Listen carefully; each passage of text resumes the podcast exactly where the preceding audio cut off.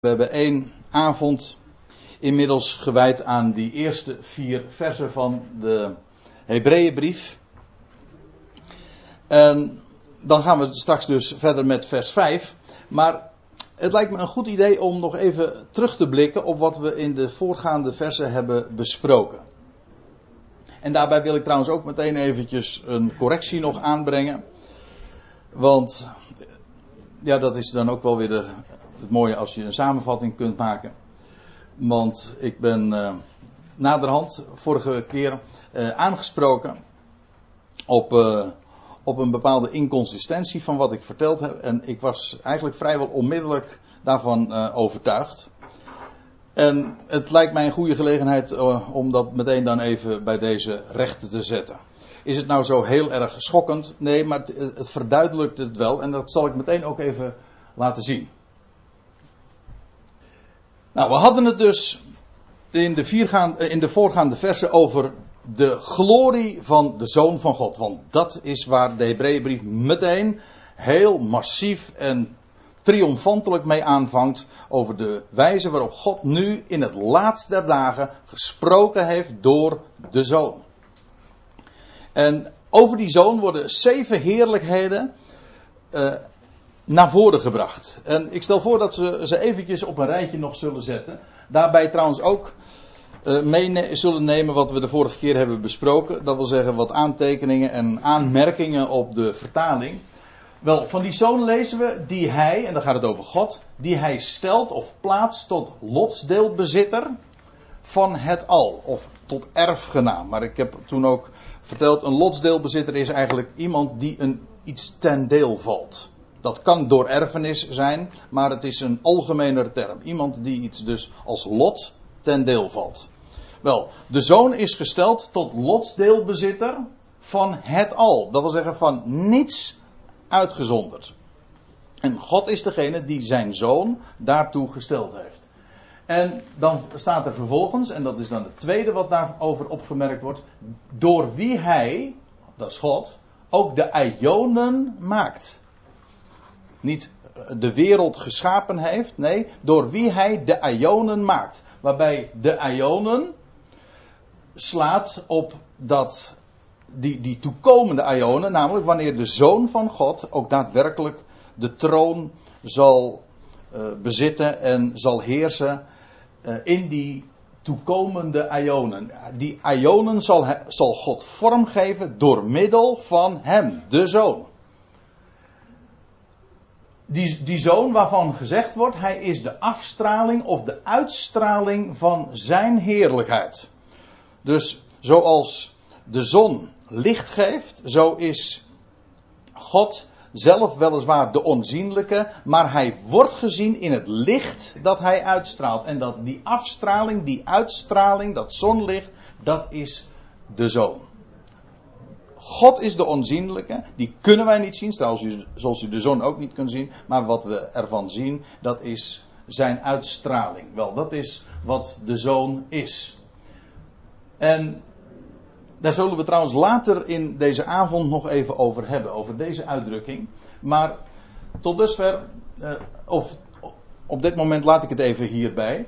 En dan als vierde staat er dit. En nu wordt de telling ook even al anders dan dat ik hem de vorige keer naar voren bracht. Daar staat die zoon, hij is de afstraling dus van Gods heerlijkheid, maar hij is ook de afdruk, het stempel van Gods wezen. Van alles wat God veronderstelt. Assumption, waar we het over hadden. De, de afdruk van Gods wezen, of van het wezen van Hem die alle dingen draagt door het woord van zijn kracht. En de vorige keer, en nu eh, breng ik meteen even die correctie ter sprake. De vorige keer zei ik het zo, hij is de afdruk van Gods wezen. En uh, dat de zoon ook degene zou zijn die alle dingen draagt door het woord van Gods kracht. Maar dat is niet erg logisch. En het was Mark die me daar even op wees. En ik, zoals gezegd, het was eigenlijk mij vrijwel meteen duidelijk. Het gaat hier, de zoon is de afdruk van het wezen, van hem van God dus, die alle dingen draagt door het woord van zijn kracht. Dus dit, die alle dingen draagt, slaat niet op de zoon, maar slaat op God. De afdruk van het wezen van hem, die alle dingen draagt door het woord van zijn kracht. De zoon is daarvan het afdruk. En dan vervolgens, hij is degene, wie is die zoon nog meer? Hij is degene die de reiniging der zonde doet. Ik heb het vrij letterlijk nu weergegeven, maar zo staat het er eigenlijk in het, in het Grieks. Hij, hij brengt de reiniging van de zonde tot stand. Ook hier staat het weer in de aorist, in de tijdloze werkwoordsvorm. Hij, wie is die zoon? Wel, hij is degene die de reiniging van de zonden tot stand brengt. Die, de, uh, die inderdaad schoonmaakt van zonde en in een hele nieuwe setting al zijn schepselen gaat brengen. En vervolgens, en dat is het zesde wat dan daarvan van hem gezegd wordt, hij is gezeten in rechterzijde van de majesteit in hoogten. Ook dit is weer de meest letterlijke weergave die je ervan kunt geven. Hij is niet, hij heeft zich gezet, nee, hij is gezeten, hij is zittende, uh, in een erepositie, dat wil zeggen rechts van de majesteit in de hoogte. En ook dat speelt een grote rol in deze hele Hebreeënbrief. Hij zit. Dat wil zeggen, een positie van rust. Bovendien, het is een positie van de troon. Waar hij weliswaar nu nog uh, niet heerst, maar daar is hij al wel. Dat wil zeggen, op die troon, uh, in die erepositie is hij geplaatst. In de majesteit, in de hoogte. En dan vervolgens, en dat is dan het laatste wat er gezegd wordt, die moet je dus dan ook gewoon meetellen. Zoveel beter wordend dan de engelen, als hij uitnemender naam boven hen als lotsdeel ontvangen heeft. Dat wil zeggen, het zevende wat van hem gezegd wordt, hij heeft een naam ontvangen. Hij is zoveel voortreffelijker geworden, zoveel beter geworden dan de engelen, als de naam die hij boven hen ook als lotsdeel ontvangen heeft. Dat wil zeggen, er, hem is een naam ten deel gevallen die geen der engelen ooit heeft gezeten, heeft verkregen. Namelijk zoon te zijn. Hij is de, de zoon van God en ook werkelijk verwekt door God. Je zou kunnen verdedigen dat ook engelen bij gelegenheid uh, zonen Gods genoemd worden, maar hij is de enige die de enig geboren zoon van God, zo moet ik het dan zeggen.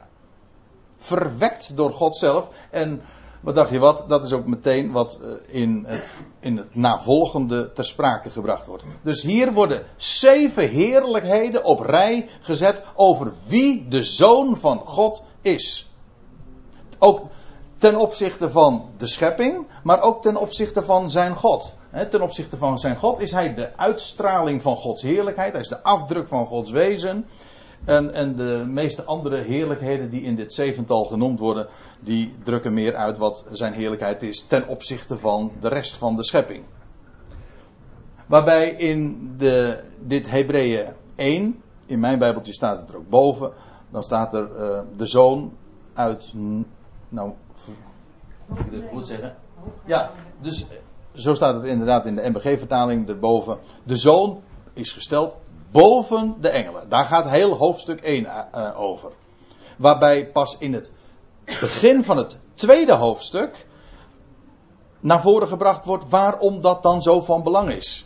Gek genoeg, dat wordt in Hebreeën 1 in wezen nog niet verteld. Alleen het feit wordt gesteld, hij is boven de engelen in alle mogelijke opzichten. En dat moeten we eigenlijk voor een groot gedeelte nog bespreken vanavond. Maar hij is gesteld boven de engelen. Hij is zoveel beter, voortreffelijker dan de engelen.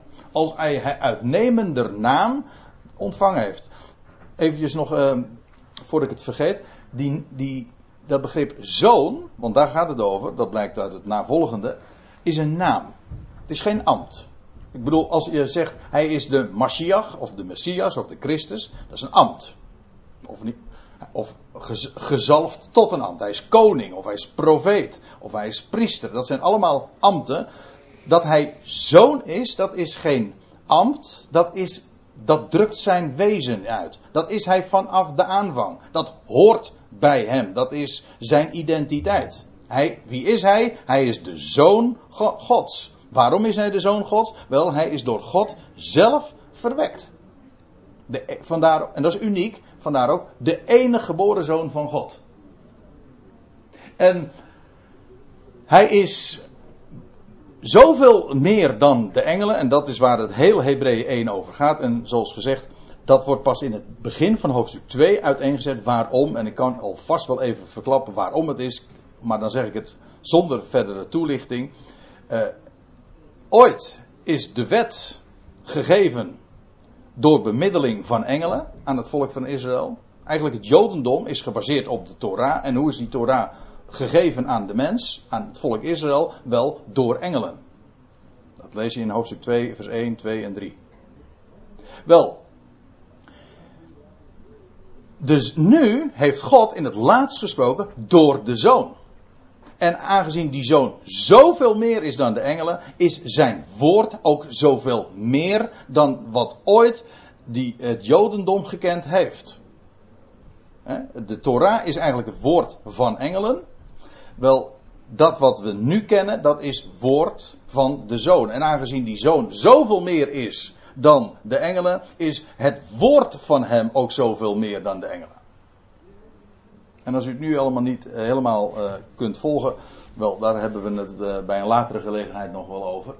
Ik stel voor dat we nu gewoon weer de draad oppakken waar we hem losgelaten hebben. We hebben er al even iets over gezegd, over dat vijfde vers, maar het lijkt me handig om dat nu hier verder op te pakken. Immers, dus hij heeft, hij heeft zoveel uitnemende naam boven hen als lotsdeel ontvangen en dan wordt dat betoogd en wordt dat onderbouwd met deze woorden. Immers, tot wie van de engelen, letterlijk boodschappers. Het woordje engel is eigenlijk een beetje een, een interpretatie. Want een engel, wij denken bij engel uiteraard meteen aan hemelwezens. Terwijl de betekenis van dat begrip uh, veel breder is. Het is gewoon een boodschapper. Je leest bijvoorbeeld van die spionnen die in het huis van Ragab kwamen. In Jericho. Dat waren, dat, de verspieders, dat waren, uh, dat waren boodschappers. Zij had de boodschappers, de engelen, in haar huis genomen. Staat er dan ergens in Jacobus. Of Hebreeën, daar blijf ik vanaf. In elk geval, dat waren, dat waren boodschappers. Dat kunnen hemelwezen zijn, dat hoeft niet. Ik moet er wel bij zeggen, hier in Hebreeën 1 is onmiskenbaar, gaat het over hemelse boodschappers. Het zit dus op zich niet in die term zelf, maar hier de context is volstrekt helder. Het gaat over hemelse boodschappers. En ik zal dat even ook nader aantonen. Uh, in Hebreeën 1, het laatste vers, zijn zij niet alle dienende geesten? Het gaat hier over die engelen, die boodschappers. Die uitgezonden worden ten dienste van hen die het heil zullen beërven. En als je nog even doorleest in vers 2 van, van hoofdstuk 2. Want indien het woord door boodschappers gesproken, dat wil zeggen engelen. Dat is die Torah. Die gegeven was op de berg Sinai door bemiddeling van engelen. Dus het gaat hier inderdaad in Hebreeën 1 over boodschappers. Maar welke boodschapper? Hemelse boodschappers. Dus inderdaad wat wij uh, altijd engelen noemen. Dus via een omweg kom je uiteindelijk toch bij dat vertaalwoord uit. Maar goed, dat moet ik er dan toch even bij zeggen. En het is een retorische vraag die hier gesteld wordt. Immers, tot wie van de engelen heeft hij ooit gezegd? Het idee is, dat heeft hij natuurlijk nooit gezegd. Nooit is zo'n woord tot een engel gesproken. Tot wie heeft hij ooit gezegd: Mijn zoon zijt gij, ik heb u heden verwekt? En dit is een citaat uit Psalm 2. En we zijn daar al even naartoe gegaan. Ik, ik lees het nog één keer. Waarom? Wel, Psalm 2 is een, uh, een van de, nou ik mag wel zeggen, een van de meest bekende Messiaanse psalmen. Dus mijn vraag zijn ongeveer alle psalmen Messiaans. Dat wil zeggen verwijzen naar de Messias. Maar Psalm 2 is wel zo heel duidelijk. Wordt ook nogal regelmatig in het Nieuwe Testament aangehaald en onderbouwd. Uh, in Psalm 2 gaat het over de Messias die heerst in Sion. U kunt het allemaal in het verband lezen. Het, het, het leidt geen enkele twijfel. Maar van die Messias wordt gezegd dit. En dan lees ik in wat, Psalm 2, vers 7. Ik wil gewagen van het besluit des Heren, van het besluit van Yahweh. Hij sprak tot mij. Hier, is hier wordt de Messias sprekend ingevoerd. Het is de Messias die hier zelf aan het woord is. Hij sprak tot mij, mijn zoon zijt gij, ik heb u heden verwekt. En dan vers 8. Vraag mij en ik zal volkeren, uh, vraag mij en ik zal volkeren geven tot uw erfdeel. Hier is het weer God die in het, aan het woord is. Het is een soort van beurtzang, zeg maar. Vraag mij en ik zal volkeren geven tot uw erfdeel, de einde der aarde tot uw bezit. Dat is wat aan de Messias wordt toegekend en toegedacht. Dus niet alleen Israël, hij heerst in Zion, staat er in dat deze psalm. Maar het zijn de volkeren die tot zijn erfdeel zullen worden gesteld. Eh, tot aan de einden der aarde. Dat wil zeggen, tot aan alle kuststroken aan toe. Maar het gaat uiteraard even om dit woord. Tot wie van de engelen is ooit dit gezegd? Mijn zoon zijt gij, ik heb u heden verwekt. Dat, als je even over nadenkt, is het op zich eigenaardig zoals het staat. Want waar, waar slaat dat heden op? Ja, verwekt. Hij is, eh, de zoon is verwekt door God zelf. Ik kom daar straks nog op terug. Maar waar slaat dat heden dan op? Ik bedoel, dat verwekken, dat is dan de conceptie. De kracht, de kracht van de Allerhoogste kwam over Maria en zo werd zij zwanger. Maar is toen op die dag de zoon aangesproken? Maar toen was hij nog niet eens geboren. Toen, dat was de dag van zijn conceptie. Slaat dat daarop? Dat is eigenlijk al vreemd. En ik werp deze vraag op omdat daar namelijk een perfect antwoord op bestaat. Maar hou hem even vast. Ik ga eerst even naar het, naar het gegeven toe dat de zoon de zoon heet omdat hij door God verwekt is. Ik heb het eigenlijk nu al een paar keer in, de, het korte deel van mijn toespraak al, diverse keren aan, aan gerefereerd. Hij is de enige geboren zoon van God. En dat is met name op dit woord ook gebaseerd wat tot Maria gezegd wordt als zij een bezoek krijgt van die hemelse boodschapper. En de engel, de boodschapper, antwoordde en zeide tot haar, Maria dus, Heilige Geest zal over u komen en de kracht van de Allerhoogste zal u overschaduwen. Ik bedoel, het was de vraag die zij stelde: hoe kan dat? Zwanger worden? Ik, daar, terwijl ik, staat er in de Statenvertaling, terwijl ik geen man bekennen. Dat wil zeggen, ik heb geen gemeenschap met een man. Hoe kan ik zwanger worden? Wel, het antwoord van deze boodschapper is: Heilige Geest zal over u komen en de kracht van de Allerhoogste, vergis je niet, die zal u overschaduwen. Daarom zal ook het Heilige, het is uit Heilige Geest voortgekomen. Daarom zal ook het Heilige dat verwekt wordt, Zoon Gods genoemd worden. Waarom is hij de Zoon Gods? Omdat hij verwekt is, niet door een man, maar door de kracht van de Allerhoogste of door Heilige Geest die over Maria kwam. Dus zonder tussenkomst van een man. Daarom is God zijn vader en is hij ook letterlijk de zoon Gods. En ook de enige geboren zoon Gods. Niemand van de mensen kan dat zeggen. Ook, als, uh, al, ook al is het waar bijvoorbeeld dat van gelovigen gezegd wordt dat ze zonen Gods zijn. Ik zei het zojuist in wezen ook al voor hemelwezens, die ook als zonen Gods worden betiteld. Maar hij is de enig geboren zoon van God. De uniek verwekte. In de letterlijke zin dus verwekt door God zelf. Dat is een van de mooiste nou, titels. Ik zei net, het is eigenlijk geen titel, het is een naam van hem. De naam van de zoon, namelijk de zoon van God.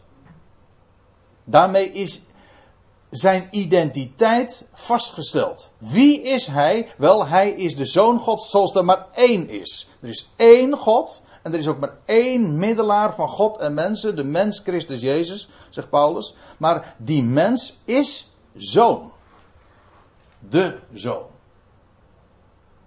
Nou zou je kunnen denken, oh dat moet daar dus op betrekking hebben. Als daar staat in Psalm 2, mijn zoon zijt gij, ik heb u heden verwekt.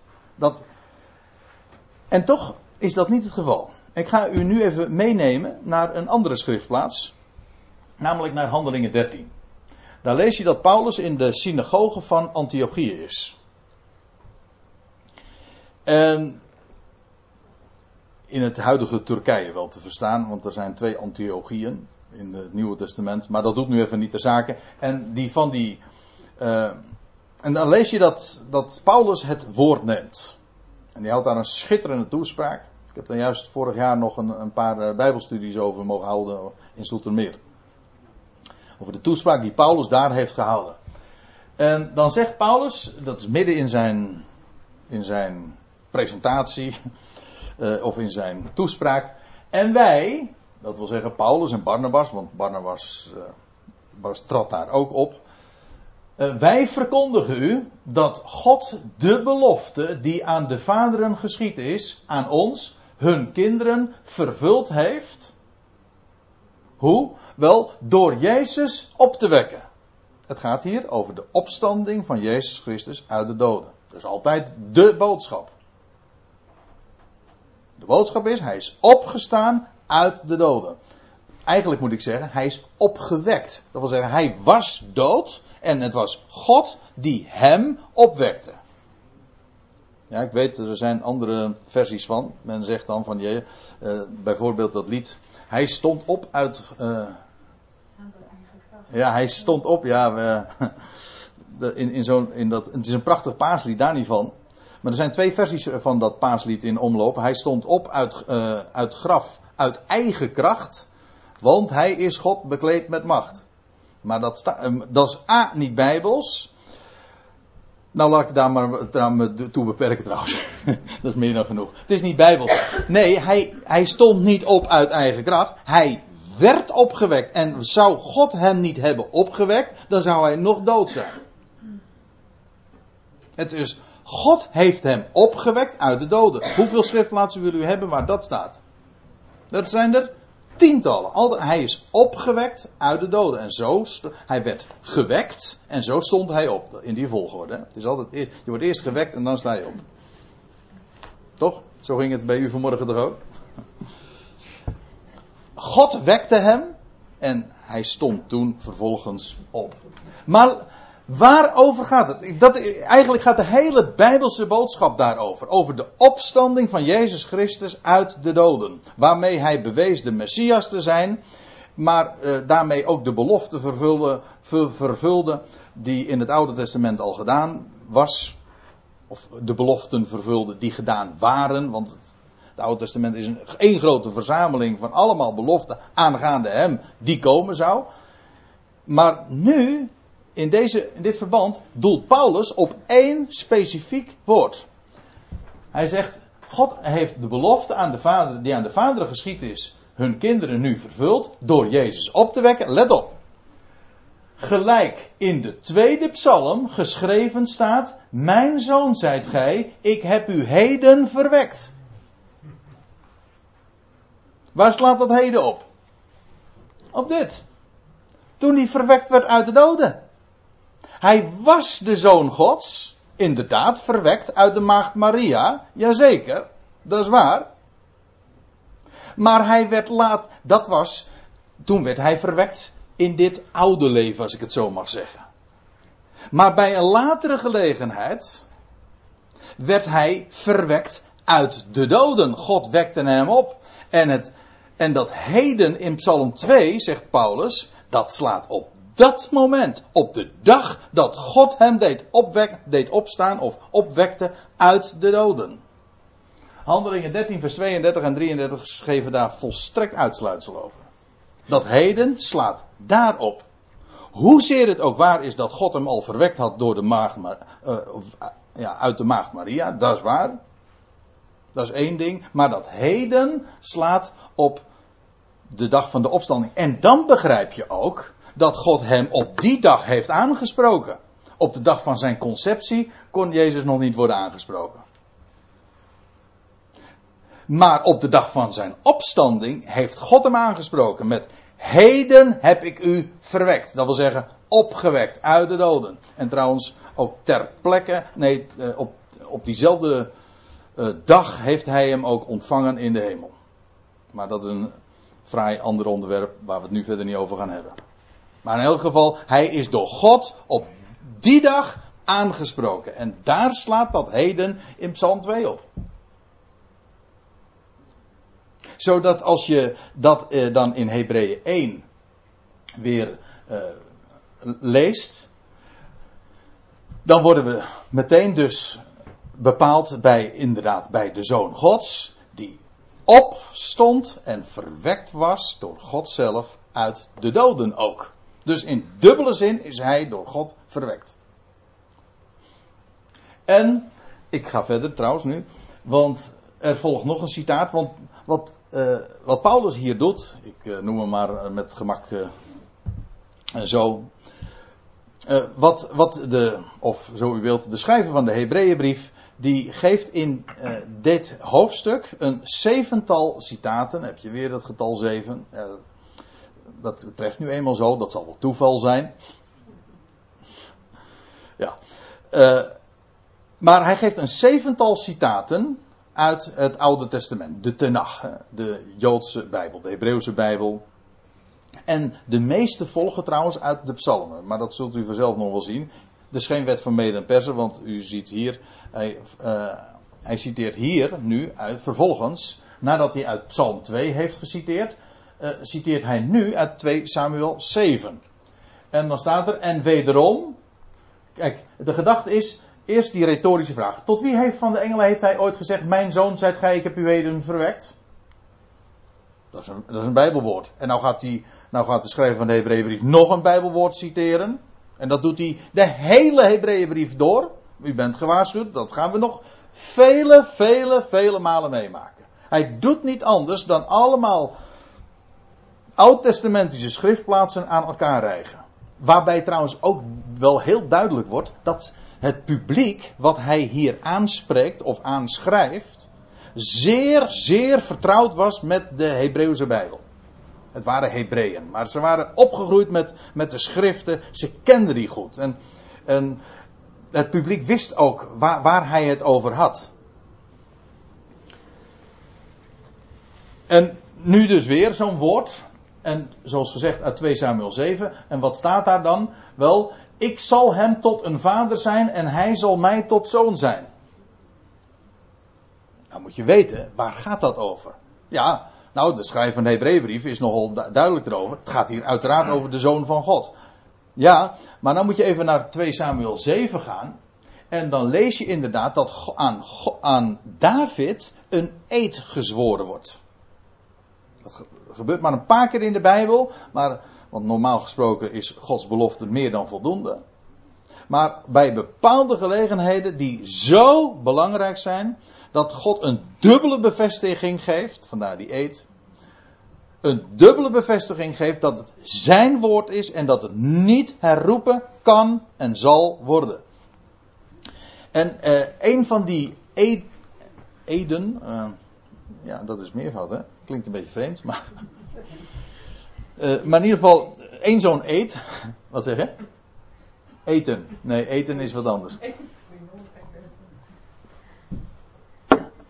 Maar één zo'n eet, eh, dan uh, ontloop ik uh, die moeilijkheid. Eén zo'n eet is dus de, eet, de belofte die God heeft gegeven aan, aan David. Oh, en eigenlijk, dat is ook zo'n karakteristiek verhaal dat door als een rode draad door heel de Bijbel aanloopt. Dat, en eigenlijk dat begint al in Genesis.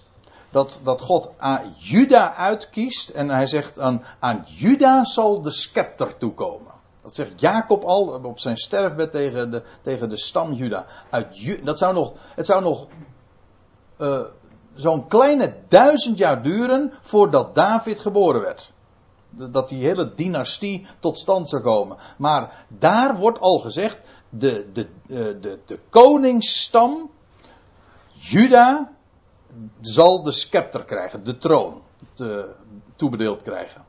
En dat wordt dan steeds meer toegespitst en uiteindelijk is het inderdaad een geslacht uit Bethlehem dat dan uitgekozen wordt. David. Wel, en van die David wordt gezegd, zijn troon zal blijven bestaan. Ja, niet van David zelf, maar aan zijn zoon zou het toekomen. En dat is natuurlijk vrij dubbelzinnig, want als ik het heb over de zoon van David, over wie hebben we het dan? Ja, dan heb ik het in de eerste plaats over Salomo. Dat was zijn lijfelijke zoon, die ook de troon beërfde van hem. Die trouwens ook weer een een schitterend type is van de Heer Jezus Christus. De zoon van David. En als ik het zo zeg, dan is het helemaal dubbelzinnig. Maar hij is de vredevorst. Zijn naam trouwens, Salomo, Shlomo, dat betekent vrede. En hij heeft inderdaad de troon van zijn vader bevestigd. En, en het Israëlitische Rijk in die dagen is ongekend groot geweest. Dat, is, dat wordt. Uh, dat wordt zelden onderkend. Ik wilde graag nog eens een keertje een Bijbelstudie aanwijden. Ik heb er ja laatst nog weer een boek uh, over gelezen. En er worden allerlei schriftplaatsen genoemd. die eigenlijk mij altijd ontgingen. Maar de, kijk, we, we kennen allemaal het, het, Babylonische wereldrijk en het, uh, het Medo-Persische. Maar ook Israël heeft een wereldrijk gekend. Namelijk in de dagen van Salomo. Dat is ongekend groots geweest. Het is Salomo ook geweest die het huis van God gebouwd heeft. David mocht het niet, die had bloed aan zijn handen. Maar Salomo wel. Wel, Salomo is een schitterend type van, van, de, van hem die komen zou. Meer dan Salomo is hier, zei Jezus zelf. Ooit over zichzelf. Maar goed, 2 Samuel 7. Die, en dan gaat het over de zoon van David. Hoe dubbelzinnig wil je het hebben? De zoon van David zal mijn naam een huis bouwen. Dat zal trouwens de Messias straks bij gelegenheid ook doen. En feitelijk doet hij dat nu ook. Een huis bouwen. Een tempel. Alleen een geestelijke woonstede. Ja. Nou ja. Uh, zal mijn naam een huis bouwen en ik zal zijn koninklijke troon voor immer bevestigen. Die troon zal vaststaan.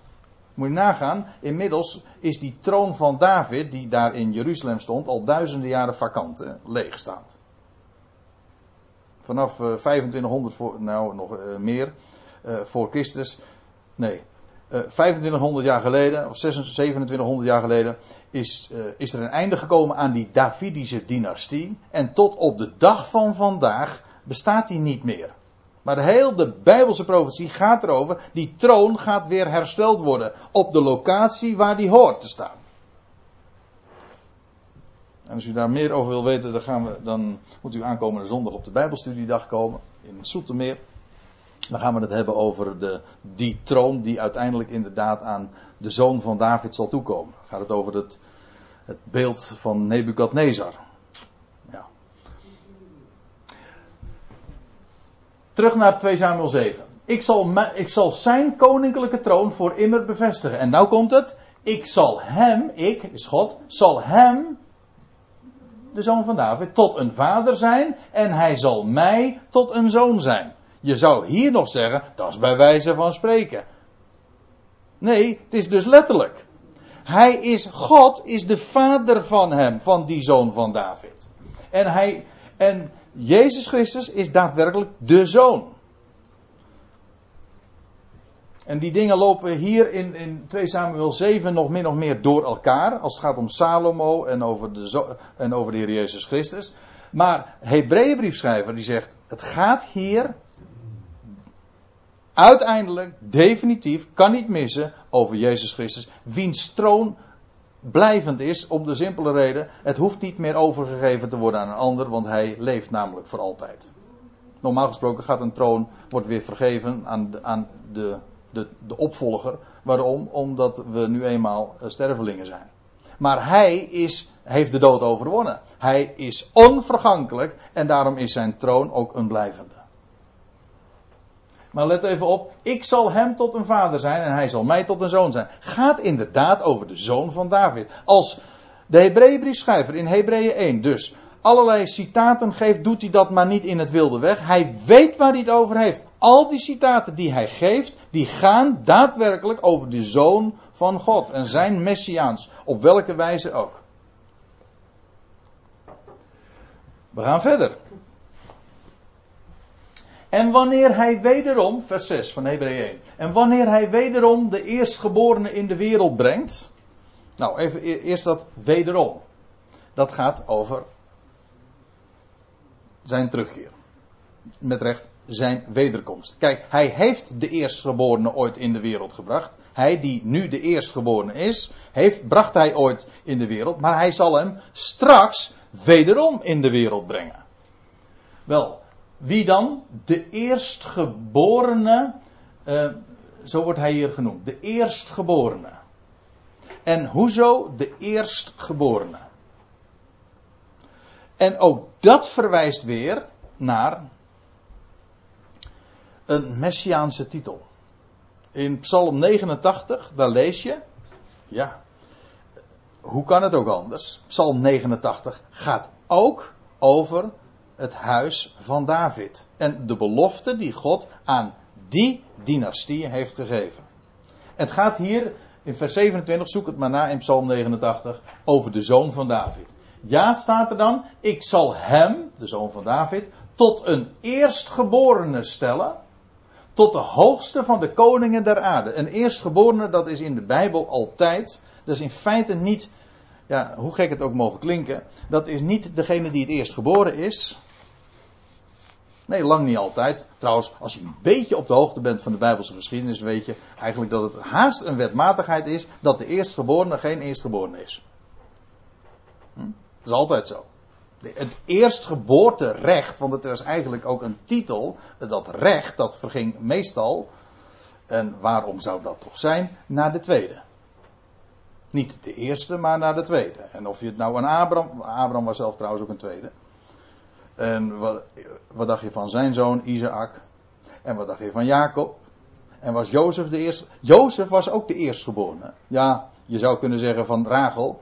Maar hij was zeker niet de eerstgeboren zoon van, van Jacob. En toch, die titel wordt vergeven. Uh, wel. Uh, in de Bijbel niet aan de, degene die het eerstgeboren is. Vandaar ook dat hier trouwens staat: Ik zal hem tot eerstgeborene stellen. Hij was het dus niet. trouwens, Salomo was ook geen eerstgeborene. Als ik me niet vergis, was hij de zevende. Of de achtste. En in beide gevallen vind ik het typologisch erg mooi. ja. Ja, ik zal hem tot een eerstgeborene stellen. En wat betekent dat? Wel, de eerstgeborene, dat moet ik er dan misschien nog even bij zeggen, heeft namelijk een dubbel erfdeel. Zo was dat geregeld in de wet al. Degene die het eerst geboren was, kreeg een dubbel deel van de erfenis. De het hoogste deel dus, het beste deel uh, van de erfenis. Het was dus de hoofderfgenaam. De eerstgeborene. En vandaar, ik zal hem tot een eerstgeborene stellen. En dat blijkt dan in feite uit de, de, de zin die daarop volgt. Want dat is feitelijk een toelichting op, op deze term. Ik zal hem tot een eerstgeborene stellen. Tot de hoogste van de koningen der aarde. Het is niet zo dat hij de koningen der aarde vervangt. Nee, maar hij is de koning der koningen. De koning die boven hen allen staat. Dat is dat koninkrijk dat straks in de wereld uh, gevestigd zal worden. Het wordt dus met recht een, een Israëlitisch koninkrijk en hij is daarvan het hoofd. Hij zit op de troon. Voor al, en nou eh, vers 28, voor alto zal ik jegens hem mijn goede tierenheid bewaren en mijn verbond zal voor hem vast blijven. Nou ja, het gaat nog verder. het gaat hier om die eerstgeborene. En dat heeft dus alles te maken met het deel wat hem, uh, wat hem als lot, uh, nee hoe zeg je dat? Dat? Dat wat hem ten deel valt en het bezit dat hij verkrijgt. Hij is de eerstgeborene. En als hij straks in de wereld gebracht zal worden, dat zal een wederkomst zijn, wel dan zal hij inderdaad de, de einde der aarde tot zijn bezit verklaren en hij zal daarover heersen. Het gaat hier dus al in Hebreeën 1 iedere keer over die toekomende Ionen. En als ik me niet vergis, er staat in hoofdstuk 2 vers 5, ja, want niet aan engelen heeft hij de toekomende wereld waarvan wij spreken onderworpen. Heb je het weer. Niet aan engelen. Nee, en wie dan wel? Nou, dan gaat hij dan weer een, een woord uit het psalmen citeren. Maar over welke, waarover praat hij? Wel over de toekomende wereld. Daar spreekt hij over. En dat zal ik dan nog even meepakken voordat we gaan pauzeren. Uh, wanneer hij wederom de eerstgeborene in de wereld brengt, spreekt hij God. En hem moeten alle engelen Gods huldigen. Waaruit opnieuw blijkt dat hij dus boven de engelen verheven is, want de engelen zouden hem huldigen, eer toebrengen. Staat al in de Hebreeuwse Bijbel. En in dit geval, dit is een citaat uit de Septuagint. LXX, dat, is het, dat zijn Latijnse letters, dat betekent 70. En dat is de Septuagint, de vertaling van de 70. En het is gek, in de Hebreeuwse Bijbel kun je het niet terugvinden. En, en waarschijnlijk is de Hebreeuwse Bijbel, kennelijk, uh, is er iets kwijtgeraakt. Maar het is bewaard gebleven in de Griekse Bijbel. En dat wordt geciteerd hier. Interessant gegeven trouwens. Maar laten we eventjes daar naartoe gaan. Naar dat uh, Psalm 97. Want dat is nou weer zo frappant. Ook dat is, als hier staat. Uh, als dat, hier wordt God sprekend ingevoerd en wordt de Psalm 97 geciteerd. Uh, dat is ook weer niet zomaar willekeurig. Nee, Psalm 97 is ook weer messiaans. Als hier staat, hem moeten alle engelen gods huldigen, blijkt het inderdaad te gaan over de zoon gods. En over de messiaanse tijd. In vers 5 van, dat, van die psalm staat, de bergen versmelten als was. Dat gaat over zijn, over zijn verschijning straks en over de grote omkering die plaats zal vinden wanneer hij orde op zaken zal stellen. En dan staat er, de bergen versmelten als was voor het aanschijn van de Here. En ik had u al beloofd, ik kom nog even terug op dat woord, de afstraling van zijn heerlijkheid. Wel, hier heb ik hem. En je vindt hem vaak hoor in de Bijbel. De Heere, die inderdaad de onzienlijk is, niemand heeft hem ooit gezien. Nee, maar hij, hij verschijnt straks wel. En wie, wie zal dan zichtbaar worden? Als de Heere zichtbaar wordt, dan is dat zijn icoon, zijn beeld, de zoon van Gods liefde. Dus als de, de bergen versmelt als was voor het aanschijn van de Heere, van de Heere der ganse aarde. En dan staat er in vers 6, de hemelen verkondigen zijn gerechtigheid en alle volkeren zien zijn heerlijkheid. Hoe? Wel, door de afstraling van zijn heerlijkheid. Dat zal straks zichtbaar worden. De eerstgeborene wordt in de wereld gebracht. De zoon van God zal acte de présence geven. Hij zal zich presenteren en de wereld en de alle landen, alle de volkerenwereld opeisen tot zijn bezit. En de Davidische troon zal hij weer gaan bezetten. En de beloften die aan Abraham gedaan zijn, zullen dan vervuld gaan worden. De hemelen verkondigen zijn gerechtigheid en alle volken zien zijn heerlijkheid. En dan komt het, alle beelddienaars zullen beschaamd worden. Dat wil zeggen, alles wat, wat religie tot stand gebracht heeft. Wat godsdienst doet, is een beeld van God zich maken. Maar God wil helemaal niet dat de mens een beeld van God maakt. God heeft zichzelf van een beeld voorzien. En dat beeld is zijn zoon. Daar gaat het hier over. Alle beelddienaars zullen beschaamd worden die zich op de afgoden beroemen en dan staat er, buigt u voor hem neer. Wie?